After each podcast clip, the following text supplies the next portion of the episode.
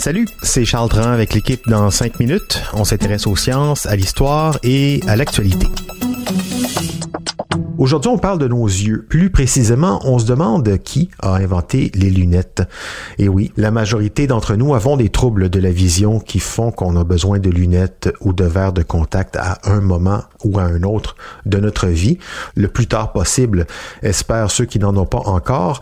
Alors, qu'est-ce qu'on ferait sans les lunettes? Qu'avons-nous fait sans elles avant leur invention? Et donc, d'où ça vient, les lunettes? Qui les a inventées? À quoi ça ressemblait, les premières lunettes? Voici Véronique Morin. On prévoit que plus de la moitié de la population du monde sera myope d'ici 20 ans. Dans certains pays, comme la Corée du Sud par exemple, on estime que déjà 95% des jeunes hommes n'arrivent plus à bien voir de loin.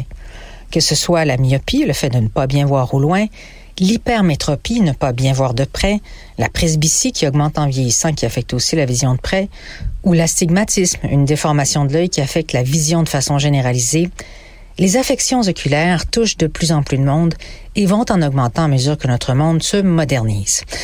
Les répercussions des ordinateurs, bien sûr, mais bien avant, dès le début de notre sédentarisation, sont déjà bien documentées. Ceux-ci limitent le champ de vision et en se faisant accélèrent les troubles visuels. À notre époque, chanceux celui qui peut se vanter d'avoir une vision 20-20. Pour les autres, que ferions-nous sans nos lunettes? Même s'il s'agit d'un problème relativement nouveau, les troubles de la vue remontent aux temps anciens. En fait, il existerait des preuves anecdotiques de l'utilisation de dispositifs d'aide visuelle même à l'époque grecque et romaine, notamment par l'empereur Néron, qui aurait utilisé des émeraudes pour grossir sa vision de près. Rien de moins. Et on rapporte que des loupes à lentilles uniques étaient utilisées en Chine pendant la dynastie Song il y a plus de mille ans. En fait, l'utilisation d'une lentille convexe pour former une image agrandie a très probablement été décrite pour la première fois par l'Égyptien Claude Ptolémée, qui a vécu vers l'an 100 après Jésus-Christ. Dans ses écrits sur l'optique, Ptolémée parle de propriétés de la lumière, notamment de la réflexion, de la réfraction, de la couleur, ainsi que d'une théorie de la vision fondée sur une combinaison des propriétés des objets observés, de la lumière et d'un flux visuel.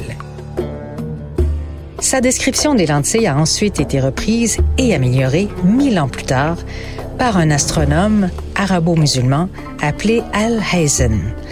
Dans son traité d'optique, un ouvrage en sept volumes, les traductions latines de l'optique de Ptolémée et de Al-Hazen sont devenues disponibles en Europe au 12e siècle, coïncidant avec le développement des pierres à lire. Alhazen aurait été le premier vers la fin du 10e, début du 11e siècle à suggérer que les lentilles lissées et les sphères de verre pour le grossissement optique pouvaient aider une personne souffrant d'une déficience visuelle. Une brillante idée qui tomba dans l'oubli jusqu'au moment où son traité a été traduit en latin en 1240 par des moines italiens qui se saisissent de ses travaux. En orientant, les moines développèrent une pierre de lecture, une lentille semi-sphérique en cristal de roche et de quartz, une fois placée sur un texte qui permettait d'amplifier les lettres. On se rapproche, mais on est encore plus près d'une imposante loupe que de discrètes lunettes qui tiennent sur le nez. Mais on comprend que les lentilles se sont développées au rythme de l'écriture et de la lecture. Puis le traité de Iride sur l'arc-en-ciel de Robert Grossetête, un érudit anglais près des franciscains écrit entre 1220 et 1235, mentionne l'utilisation de l'optique pour lire les plus petites lettres à des distances incroyables. Puis en 1268, un autre Anglais, Roger Bacon, aurait été le premier à nommer la chose des verres correctifs et les propriétés grossissantes des lentilles. En Europe, les lunettes sont apparues pour la première fois en Italie, leur introduction étant attribuée à Alexandro di Spina de Florence.